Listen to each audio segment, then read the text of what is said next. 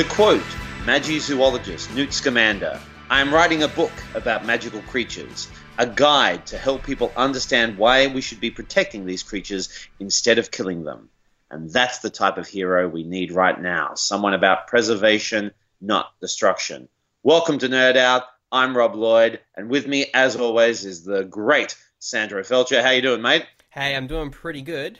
Look, it's a dark time right now. We have um, Trump leading his way to the White House. We have horrible stuff happening around the world. There's Syria. There's issues about possibly banning illegal refugees for a lifetime here in Australia. We need escapism more than ever because in that escapism, we can actually find idols that have morals that we admire and can look up to that should be incorporated into our world. So let's start nerding out. Are you ready? I'm definitely ready. And this is probably the, in terms of escapism in movies, we're going to be reviewing one that is probably the most escapist film, probably next to Rogue One, that we're going to see this year. I think so. I think so. Yeah, we're going to be looking at, you know, what we've been consuming lately. We've got a new segment about what's been going on, update of news, and we're going to be doing a fully fledged main review about the latest addition into the JK Wizarding and Witching world. Um, we'll be looking at Fantastic Beasts and where to find them. And I'm excited to have a bit of a chat with you about what you thought about this latest addition to the uh, J.K. Rowling uh, Wizarding cinematic universe. I am as well. Um, it's going to be really interesting to have a chat about it because we were, well, we weren't necessarily being too positive about it at the end of last episode, and that may change. Yes, yeah, yeah. All right, so let's get started with some uh, some uh, nerd headlines. Uh, tell us what you've got in the way of Inhuman news. We were talking about this a couple of episodes ago, but you've got more developments about Inhumans, uh, Sandro. Yeah, so we were discussing uh, in the first ever episode of Nerd Out whether or not the Inhumans movie should be made, and whether or not the lineup still works. I've kind of been pushing it back and back really ever since they announced it. Well, uh, about a week ago, we got the news that Marvel are going to be working with ABC once again, the American one, not the Australian one, to produce Marvel's The Inhumans. It's an eight episode long live action series. It's going to, I think, follow the same format as Agent Carter, except instead of airing at the start of the year, it's going to air in September of 2017. And the first two episodes are going to be shot in IMAX and are going to be shown in IMAX cinemas, which is, I think, a first for a lot of TV, which is uh, which is just exciting. Aside from Game of Thrones, of course, I think that one was shown in IMAX a little while ago. Yeah, well, they've um they've they've shown Doctor Who stuff on the cinema screens, but not on the big screen, and it's it's. I think it's a bit of a a, a, sh- a sign from Marvel going, oh look, yeah, we are going to give you an Inhumans movie. Well, we're giving you an Inhumans TV show, but we're doing it on the biggest screen ever. So take that. uh, doesn't cover up the fact that you're not giving us a movie, you're giving us a TV show. But it could work, you know, and it's if it's following the same format of Agent Carter doing a limited run uh, series, you know, Agent Carter is still by far my favorite of the Marvel TV uh, shows. Um, so because it was fun and exciting and actually interesting and had a strong female lead.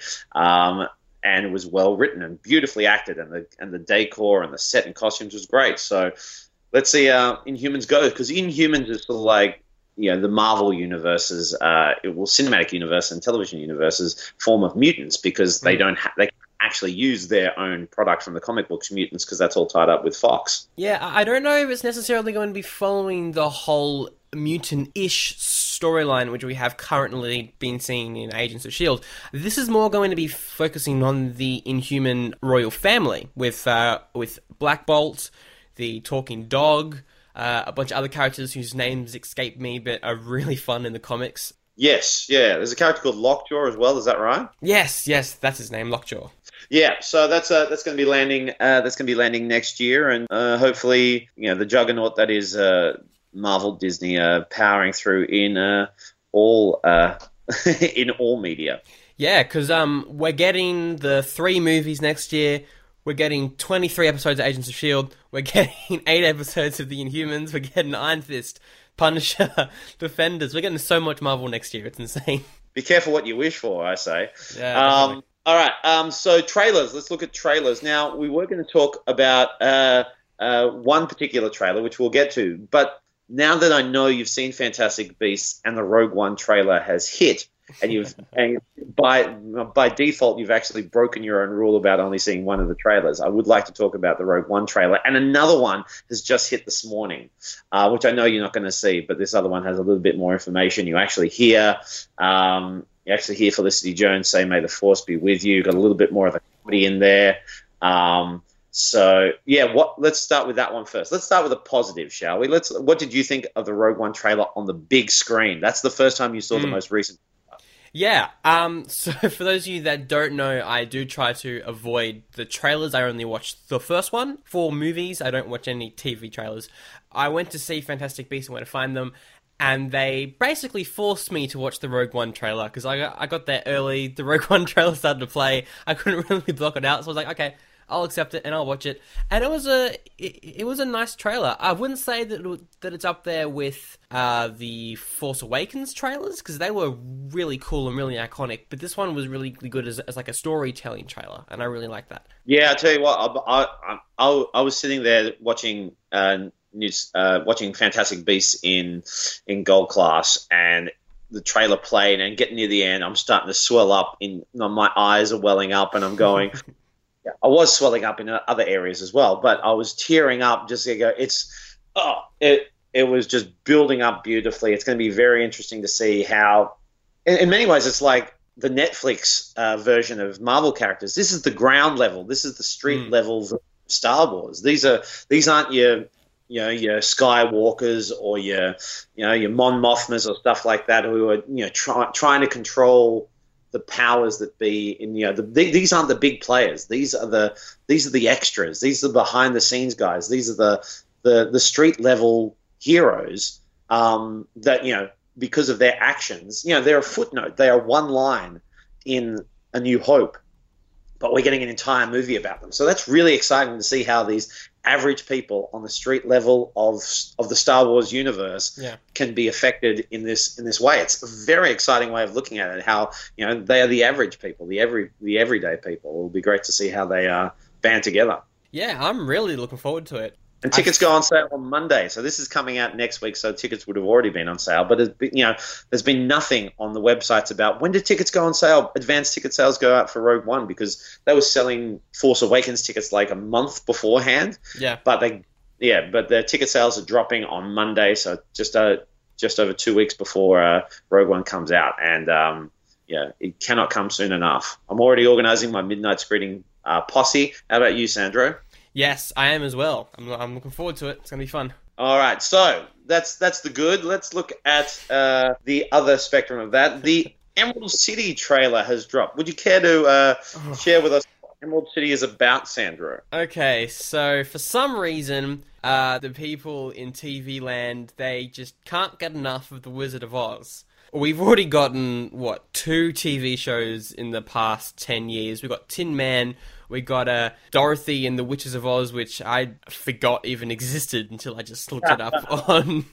They basically, in 2014, announced that they were going to be making a dark, edgy version of The Wizard of Oz for teenagers. And the moment I heard that, I went, uh oh. And it's called Emerald City. Um, I don't really know what it is, but there was a trailer that came out and it was. Oh, it was painful. Yeah, yeah, it's taking itself way too seriously. It's there going, we don't need another yeah, re adaptation or reboot of of a beloved children's classic. So you've got Dorothy, who's like a cop in Kansas, and she's been thrown to, to Oz in, in, in you know the usual fashion fashion with a twister. Um, the Munchkins are now become sort of like the people of the North in Game of Thrones. The Scarecrow is a buff dude who's like being crucified with crows on top of him. Vincent D'Onofrio's in it with a beard that would be better suited to a cast member from Excalibur. Mm-hmm. Um, basically, all I could say is get the fudge out of here, get the funk out of here. I'm throwing like popcorn that I didn't have at my computer, going, we do not need this. You know what? Uh, I'm all over, you know, you know, more fantasy, more you know adaptations of works that we haven't seen in a long time. But when it comes to the Wizard of Oz, the original film is cool, but there's only one version of Wizard of Oz that I like. It's Return to Oz. From that era, it was dark, it was sinister, it was cool, it was a little bit uh, cringeworthy in some parts. It terrified the hell out of me as a kid. You only want to see one uh, or any Wizard of Oz production. It's Return to Oz. Boom. That is the best adaptation of an Oz novel ever. Oh yeah, look, one hundred percent. Um, and from the look of the trailer, because she's a cop, it looks like they're gonna go for like a week by week cop procedural show. And I thought like, Lucifer was bad, in which they took the brilliant concept and character from Neil Gaiman's Sandman, in which, you know, the Lord of Hell kind of quits his job, comes to Earth like a holiday, spends a lot of time here.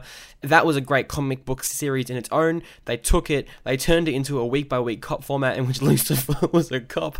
It was stupid. I thought that was bad enough, but now they're making like The Wizard of Oz into a week by week cop procedural show, which is just which is just plain stupid. Um, another thing, I would actually have to just disagree with you in which uh, you said that we don't need any more Wizard of Oz because unfortunately, you know, kids nowadays they don't really know what Return to Oz is. It's never really shown on TV. I think I've seen it like once on like Channel Eleven, and let's be honest, who watches who watches Channel Eleven?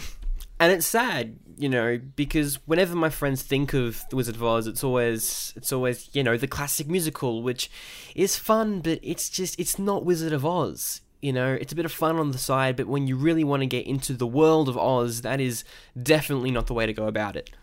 Um, and I think that we do need an adaptation to bring the actual story of Wizard of Oz, like, to the big screen or the small screen. Either way works. But this it just isn't the way to do it. There's a kind of trend at the moment of taking these great concepts and ideas and trying to, you know, these square pegs and trying to cram them into a round hole. And that came out a lot more sexual than I wanted it to. So, like, they're trying to go, okay, we'll take this fantasy idea about the Wizard of Oz and cram it into this format that we want to be more like Game of Thrones. It's like they're planning to do the Arthurian legend as a procedural cop show. Yeah. And like, yeah, that and so the rumors are like Arthur's going to be called Art, Lancelot's going to be called Lance, um, uh, you know, Guinevere's going to be called Gwen.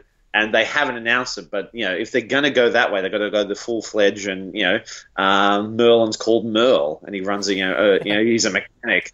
Um, oh, that was a show. Yeah, Merlin in modern times when he worked in a mechanic shop.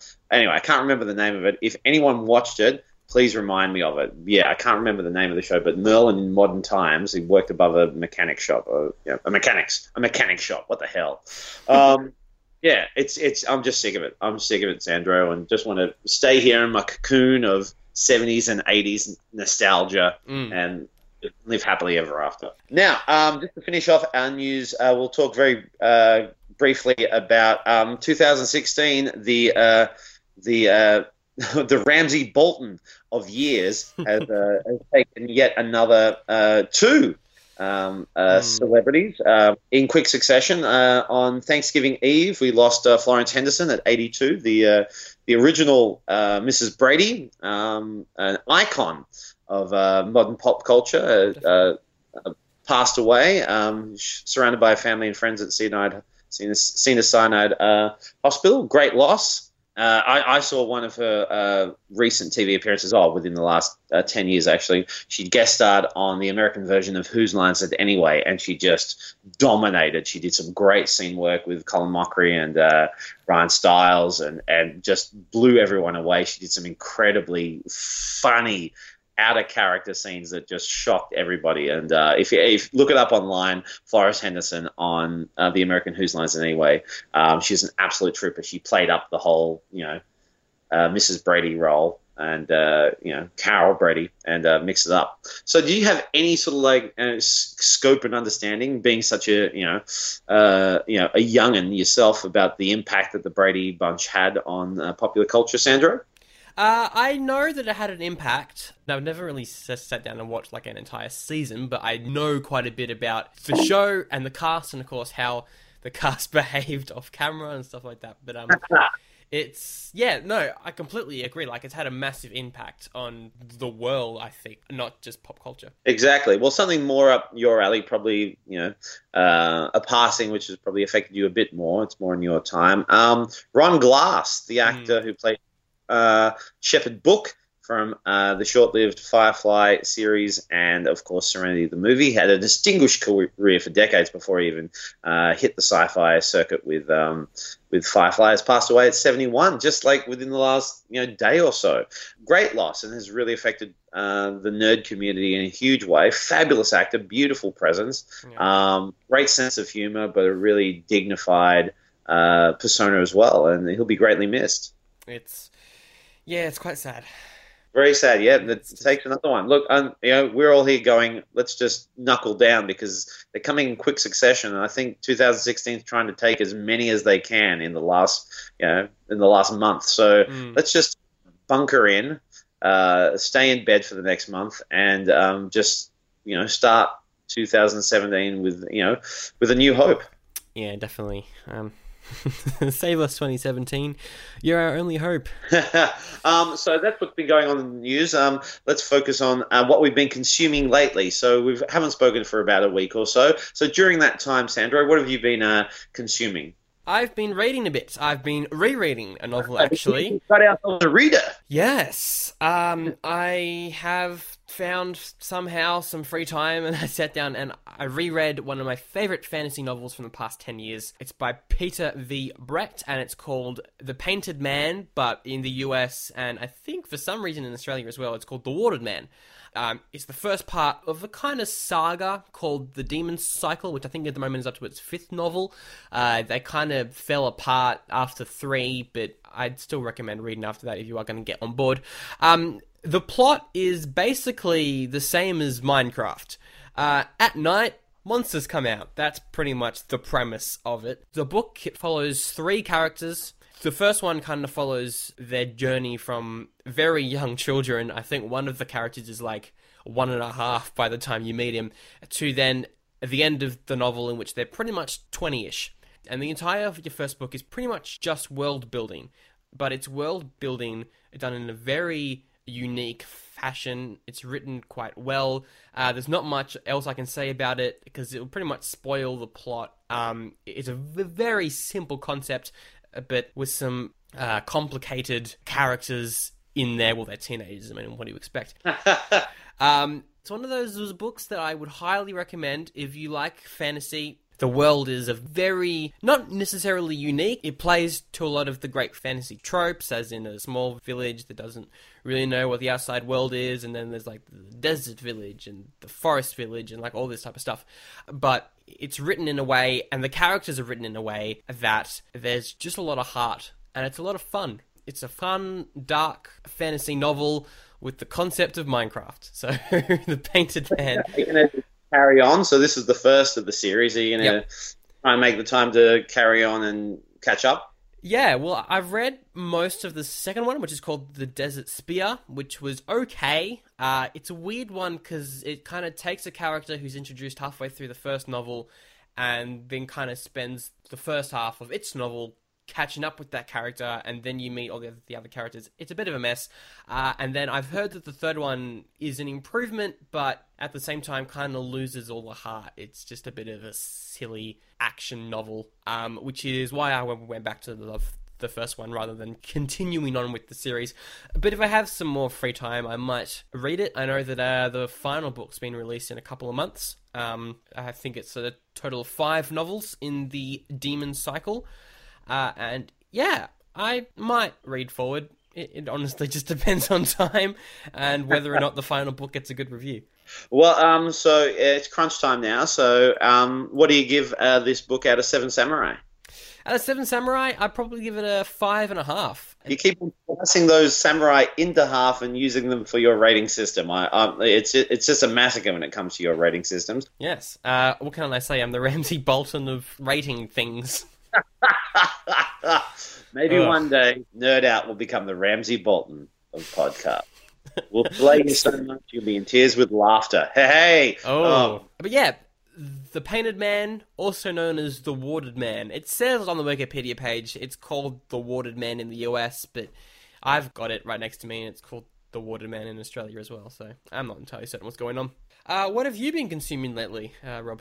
Um, well, I mentioned that um, uh, last time that I'd be going to see um, The Power of the Daleks, the 50th anniversary of uh, Doctor Who story from 1966, which was the first appearance of the second actor to play uh, the Doctor, uh, Patrick Troughton, which has been lost. The tapes were wiped uh, decades ago by the BBC because they just never kept anything. They were never thought about, you know, preservation of old episodes. They just needed to use film for other projects. So, um, famously, a lot of Patrick Troughton stories are lost, and this his first story is completely wiped. It only exists in uh, audio recordings done by fans who put up a recorder to the television and just saved it that way, which is remarkable. So what they've done, uh, which they used to do a little bit with um, some episodes, some stories that just missed an episode or two, they released them on DVD with animated episodes uh, to fill out the story. But this is the first time they've attempted to do an entire story, all six episodes in one go and so there was a lot of expectation. It was also um, released the minute on iPlayer, the, the, the BBC equivalent of uh, iView. So really celebrating this 50th anniversary of the Patrick Troughton story of Power of the Daleks, all this type of stuff. So there's a lot of hype going towards it. They even released it in the cinemas out here in Australia and in uh, America. Uh, I went with uh, Mr. Mr. David Innes to go see it, and look, it was great to see it. It was great to see it on the big screen, but it showed the limitations. And from what we found out, they knew they had a very limited budget. They had a very limited time to do it in. They had barely six months to get this done. Um, and it shows on the big screen. It shows like uh, the movements are stilted. It's almost like a lot of people have been saying it's like Captain Pugwash, which is an old animation uh, cartoon we used to watch as kids. It's all shot in black and white, which I really adore. Um, but uh, the cynics out there, uh, a little bit of myself going, this is just a money scheme to get as much money out of us because they're releasing it episode by episode on iTunes and on iPlayer. Then later in the month or you know early next month in December, they're releasing it on DVD in the black and white format.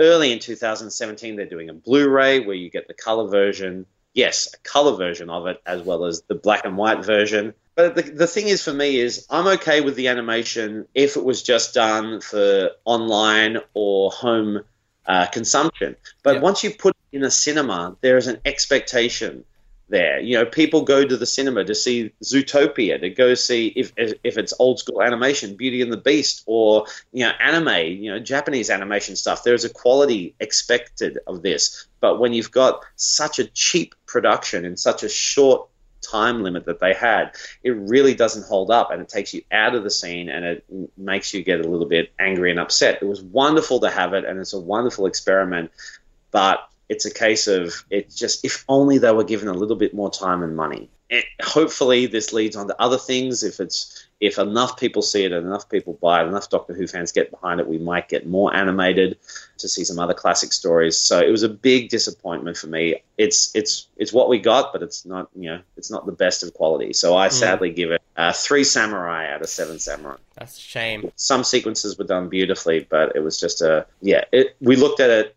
innocent eye going, what could have been if they had more time and they had more money. Yeah. Um, yes, speaking of time and money, let's go into our main focus for this episode. And it had pretty much all the time and all the money. I think it pretty much stole all the time and money from every other uh, production going on at the moment. So yeah, let's blame uh, the power of the Daleks, lack of time and money on Fantastic Beasts and where to find them the most, the, the, as I said, the most recent uh, addition to the J.K. Rowling uh, Wizarding World, uh, cinematic world at the moment, because it's her first uh, attempt at a screenplay, mm-hmm. and it's first not adaptation from an oh well, it's kind of an adaptation of a of a, a comic relief brochure, really. A little booklet that she did uh, over 10 years ago for Comic Relief. She released Fantastic Beasts and Where to Find Them and Quidditch Through the Ages as a bit of a joke to help raise money for uh, uh, comic relief, which they do in the UK, and it's now been uh, adapted into a film, but it's pretty much just a fresh new idea and the start of a franchise, which is going to be five movies, Sandro. Um, yes. So uh, all the money has gone into it. They've got a stellar cast. Oscar winner Eddie Redmayne's in there. Um, the great Dan Fogler's in there. Colin Farrell's in there. It's directed by David Yates, who directed the last four Harry Potter films. Screenplay, as I said, by J.K. Rowling. Um, a lot of hype, a lot of effort has gone into promoting this film, but is it any good? Sandro, what did you think? Uh, yeah, I went into this very skeptical, as I think a lot of us did. Very unsure about whether or not they could pull it off. Uh, and to be completely honest, I think this film was really good. Like, it really worked. Um, yeah, I, I went into it very skeptical as well. And so I've seen it twice now. I've seen it in gold class, and I went and saw it in IMAX uh, just the other day. And I, I, the first time I came out of it a bit, yeah, yeah, okay, I like this. I wasn't sure about this. Okay, mama. But after seeing it in IMAX, it really, um, that really sort of like blew my mind away, and I saw so much more. And I could actually focus on the characterizations a bit more, and I picked up some really nice things about some of the performances. Mm, okay, yeah, I've only seen it once. Uh, I saw it opening night with a bunch of friends, and I really enjoyed it. I do have a couple of notes. I will get to them soon. But quick disclaimer, straight off the bat, I I'm not a massive Harry Potter fan. I've read the books, I've seen the movies, um, but I've never really gone further than that. I enjoy them for what they are, but it's not a world that I absolutely love. It's a world that I know that a lot of people love, and I can see why they love it, and I wish that I loved it as much as they do, but I just don't. You know, growing up, I was more of a Narnia kid or a Lord of the Rings kid than I was a Harry Potter kid, if you get what I mean. Um, one thing I really liked about this film was how they handled the action. Uh, one of my big problems, especially with the early Harry Potter films, more than the first two, they kind of fixed it with the third one, was that it was very much a children's film. It was for kids. There were a couple of adult things in there, but not many. Uh, even the like the supernatural elements were just just downplayed quite a bit.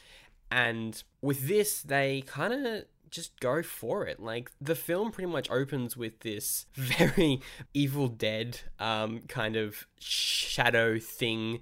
I really enjoy that that actually and the sound design and how it looked and the the shots and just the budget. The budget in this film is a massive drawing card, and I'm sure we'll talk about that later. And that was one of my personal favorite things. Just going into it, I was already like, oh, I think I kind of like this more than some of the Harry Potter films because it's already got me completely sold within the first five minutes. Um, in terms of the cast, the cast were very good. Uh, you you have Eddie Redmayne. Eddie Redmayne is a weird actor for me. I enjoy him in some things, and I really dislike him in other things. Um, for example, he was brilliant in Les Miserables and uh, the Theory of of everything. But then Jupiter Ascending happened, and his character in that made absolutely no sense. And... Yeah, I didn't, I didn't like him in Les Mis. I, I, I really was annoyed by him in Les Mis. And um, Jupiter Ascending was more like, oh, okay, that's a very interesting uh, choice you've made as an actor. It's the wrong choice. Um, but yeah, so I've sort of like liked him in some stuff. Like he's he's very good in My Week with Marilyn, which was a wonderful film with mm. uh, Michelle playing Marilyn Monroe, and he played her sort of like um, you know, her assistant for a week or so when she was filming uh, a film in the UK.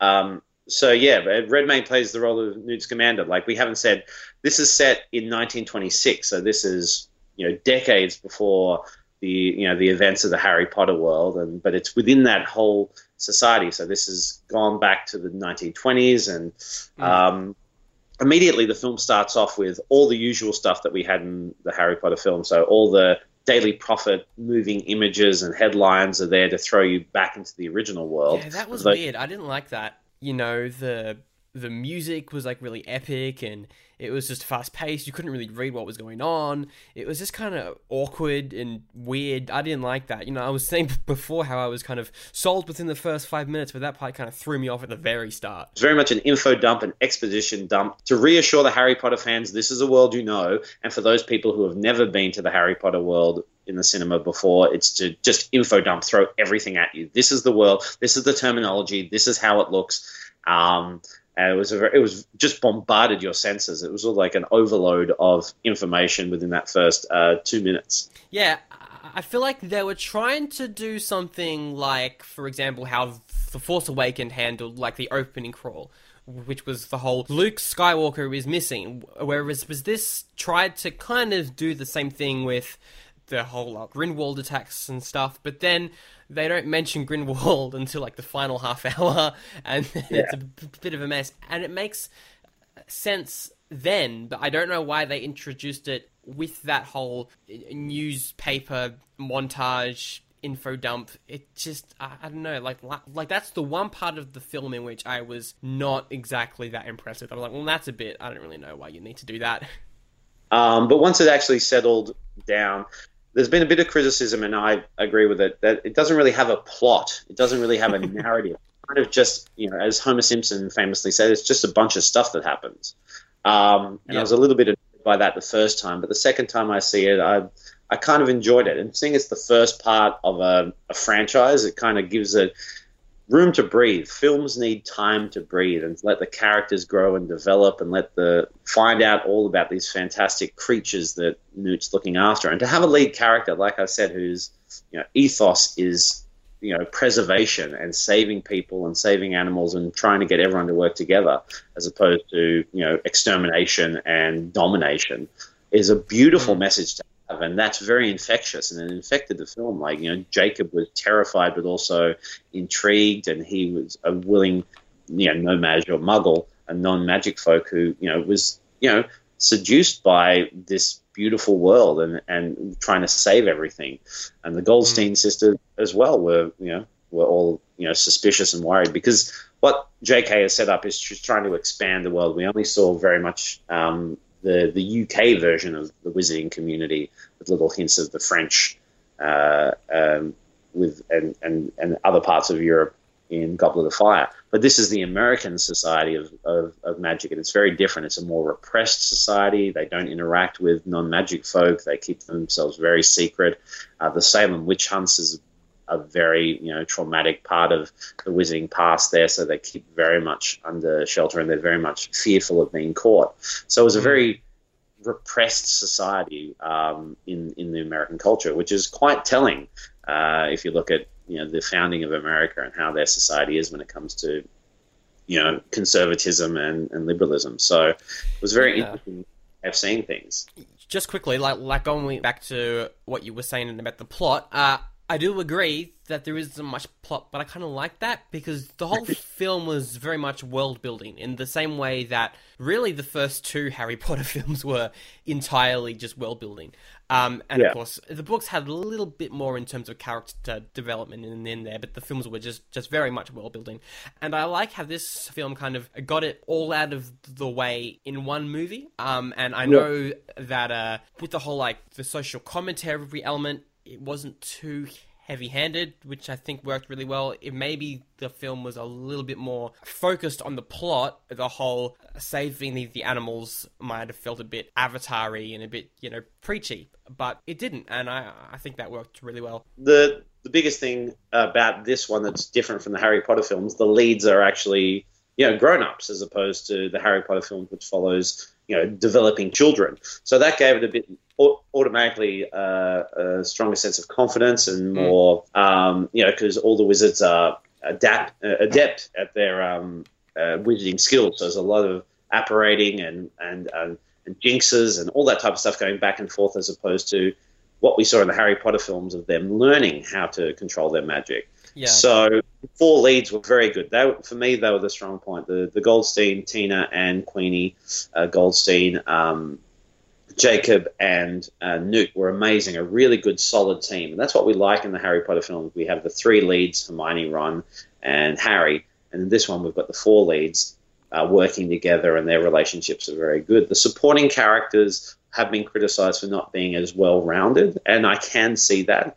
A lot of the, the other characters, because there's so much focus on the four leads, everyone else is more like uh, two dimensional characters or more like cookie cutter images, which I, I do they're there to fill a function as opposed to actually fill a role. Because in the Harry Potter books, all the characters have such range and character, and there's beautiful detail to all the characters, even in the background, from McGonagall to to Filch to Hagrid to even Ollivanders. Every single character had something interesting. Whereas here, you know, all the people in the the American Congress of Magic were all very much just all one tone, all the way down to um, the other workers. So yeah. that took away from really shaping the world a bit more human wise, but there was so much detail put into the four leads and also all the beautiful creatures, which are really the stars of the show, the four leads and the creatures. So we got the Occamy, we got, you know, um, the Bowtruckle, we've got um, the Swooping Evil, all these beautiful creatures, and they almost, you know, and the Thunderbird, to finally see the Thunderbird, which is an American magical creature, those characters came to life, and they were in many ways they were the secondary characters, and mm. uh, that was great. So the IMAX version of it was incredible. You picked up so much more detail when you're in Newt's um, suitcase, which is bigger on the inside than on the out. Um, you pick up so much detail, little creatures just flying around, and it's it's a beautiful way to experience this film, and really brought out the 3D best in any live action uh, 3D film I've seen. Better than Yeah. Avatar. Yes, well, that's not hard. Uh, um, it, yeah, one of the major differences, uh, aside from, of course, the characters uh, being adults, the other major change is that this is set in America. Something which I thought was um, not necessary when the news first came out. I was like, well, do we really need to see this in America? But I liked how they handled it. Uh, it is. Yeah. It is a period piece. Um, there was a lot of really cool elements in there from um, the look, you know, the costumes, the environmental design, the city, just the atmosphere. It was almost BBC level, you know, like we all know, we shows like Doctor Who, and like this year we had The Crown and Victoria. Oh, wait, The Crown and Victoria weren't BBC. I, I think The Crown was like funded by BBC or BBC America. I know Victoria was uh, some other channel, same people that do humans. Anyway, it looked great. Uh, they're really good at creating these authentic atmospheres and authentic costumes and just making it feel real. And I thought that they handled that really well in Fantastic Beasts. Uh, one thing I didn't like as much, um, probably because I'm not a massive Harry Potter fan, was that they changed up a couple of things, including the uh, the pronunciations of words. Like, for example, Muggle is now No-Maj, which I wasn't a massive fan on that change. I don't really know why and what the point is, but you know, it's fair enough. Well, and yeah, yeah, there's each you know, culture has its own nicknames for certain things, and they do vary from culture to culture.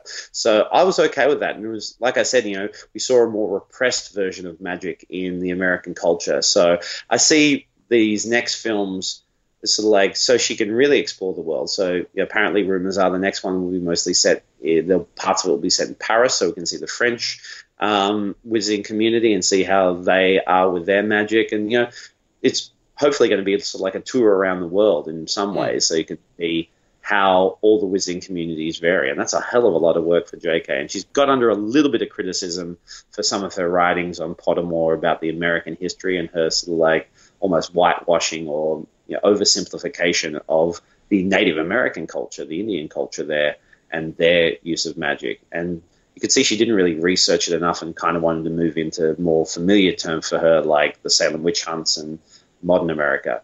Whereas there's this rich, beautiful history of Native American culture that she kind of you know skimmed over, which was very insulting. But yes, the um, main focus for the next fall will be uh, the introduction of Dumbledore, introduction of younger Dumbledore. There's been a lot of talk that the movies will shift more to focus on the relationship between Dumbledore and Grindelwald, because apparently, well, famously, you know, um, Dumbledore was attracted and was, you know, pretty much in love with Grindelwald, and Grindelwald um, manipulated that with their search for power and the, the Deathly Hallows, and that ended up them bussing up their friendship and causing this massive feud, which is going to be told over the next four films, ending in the last one, apparently in 1945, with their massive duel, which is known as, in the Harry Potter world, the greatest duel of all time, which apparently ran for three hours.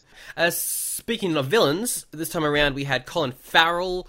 Uh, what did you think of him? He was kind of bland, wasn't he? in the first time I saw it, I thought it was, you know, I thought he was very, very bland very restrained. I love Colin Farrell as an actor, but he hasn't really done as much as he really could have. Yeah. Um, but after seeing it the second time, and I knew the big reveal at the end, I went into seeing it the second time on IMAX, and I picked up a lot more. I saw his looks.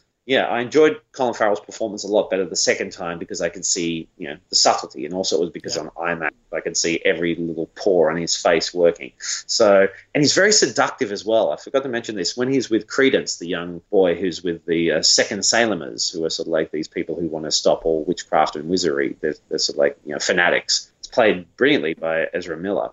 Really well played. Like I didn't didn't realize it was him until the credits, really, and I went, went wait, that's the guy who's going to be playing the Flash. And this was like Yeah, the first time yeah. in which I went, "W- Ezra Miller's actually a brilliant actor. So I picked up a lot more of Farrell, um, his subtlety, but also his seductive quality, because it's very, very sexual. His his relationship with um, with uh, Credence and sort of like powering him and seducing him and being very like this authority figure or caring for him, but it's also quite seductive, which is very you know um, brave thing to do in a mainstream film, which you know mm. should be you know, embracing all sexuality and all type of cultures on film to see that see that character trait that that Grindelwald uses to get his power using his, his sexuality and his sexual power, really, not just his magical power, was really fascinating to see, and I'm glad they didn't shy away from it. So, um, so we've had a good talk about it. What do you give it out of um, uh, the Seven Samurai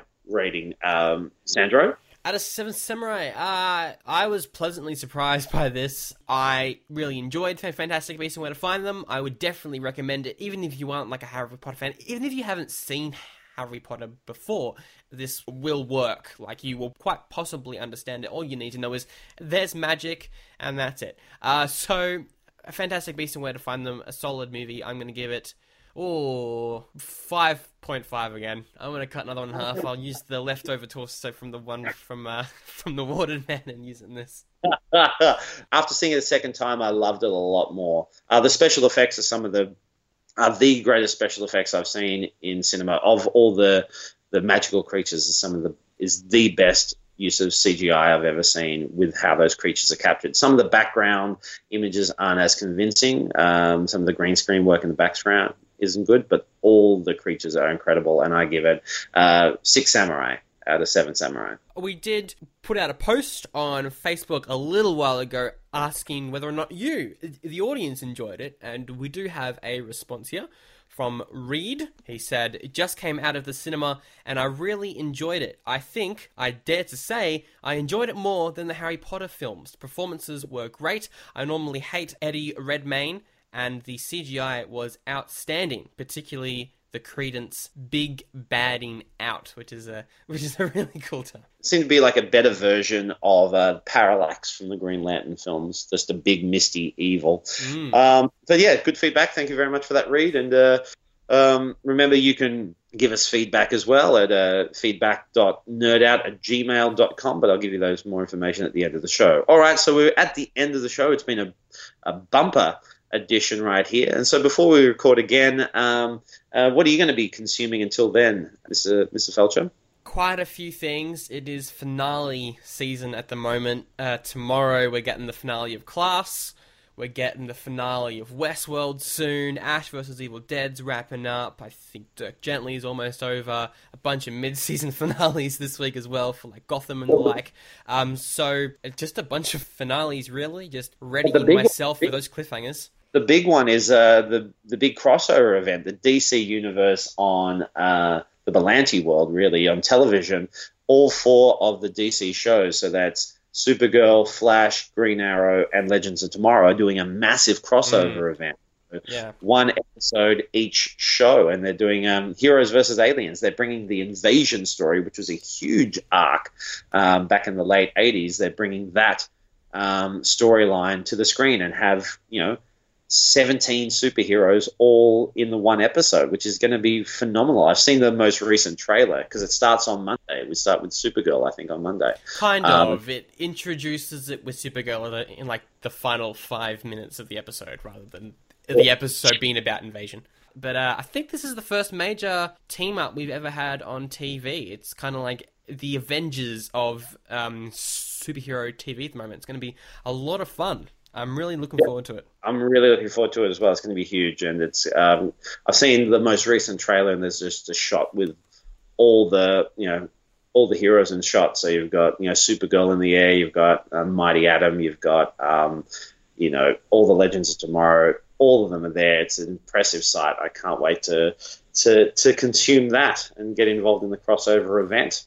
Uh, if uh, if you want to get in touch with us, if you want to let us know what you think, what you want to uh, have us review, if you want to join the conversation, and please do, uh, send us an email at feedback.nerdout at gmail.com or we're on Facebook. We've got our Facebook page. Links in the description. Plus, if you have anything you want us to review, like I said, just send us the title and we'll talk about it. We'll definitely give it a shout out. Um, uh, thank you so much for your time. Have you had fun, Sandro? It's been a lot of fun. I have enjoyed uh, chatting about these fantastic beasts, and I think we now know where to find them.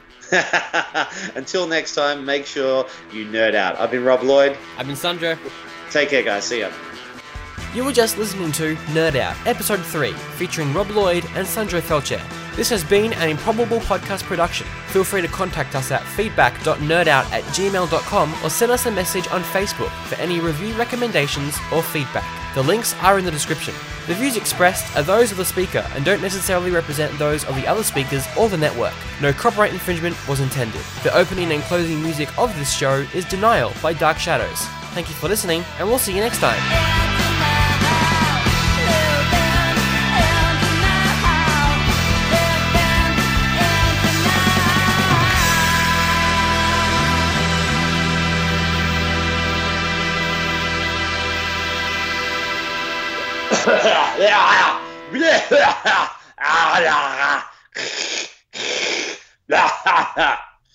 That's three years of acting training right there. That's my uh, vocal warm up, Sandro.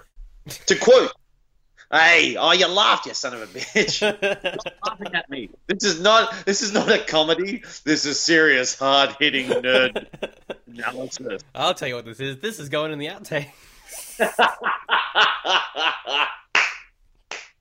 and we haven't even started the episode. Ah, uh, perfect. Here we go.